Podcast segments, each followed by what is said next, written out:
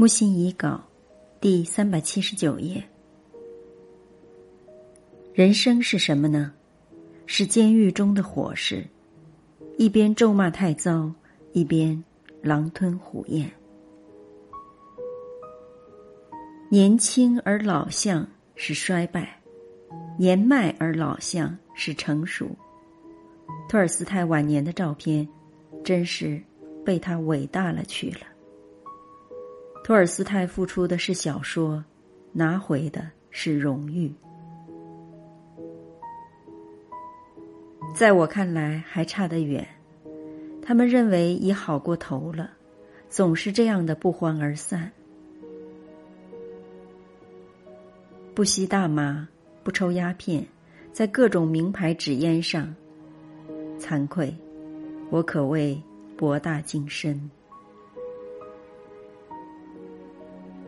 古人对话，有理，有格调，有风趣，有杀伤力。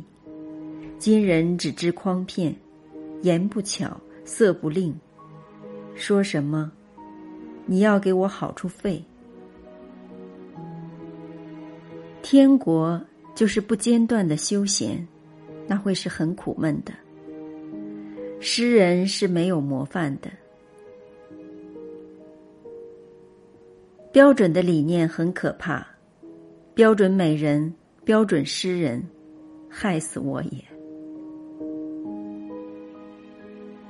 她是一个寻求真理的小女孩，已经不卖火柴，卖画了，自己画的风景画。我在她的人生道路上提携过她，善能不能成为美？我尽力于这样的实验，眼睛也会疲倦，嘴也会疲倦，浓浓的剑眉不会疲倦。起始是爱，爱的不好就成了情欲。十九世纪再也想不到二十世纪会变成这样坏，二十一世纪一上来就苍白无力。既忘掉了十九世纪的善，也不知二十世纪之恶。怎么电影、电视上的青年明星都老成这样了？假如美国吹起胡笳来，我大概会自比苏武了。李陵之不死，人到某种时候会怕死，再也没心力来自杀。既非流放，又非流亡，也不是流窜流浪，安安稳稳住在外国，举头不望明月，低头不思故乡，盼故国和平崛起，大地重光。朝闻道，焉甘夕死？时之盛与盛之时，意思是两样的。前者是时髦圣人，后者是适时应变的圣人。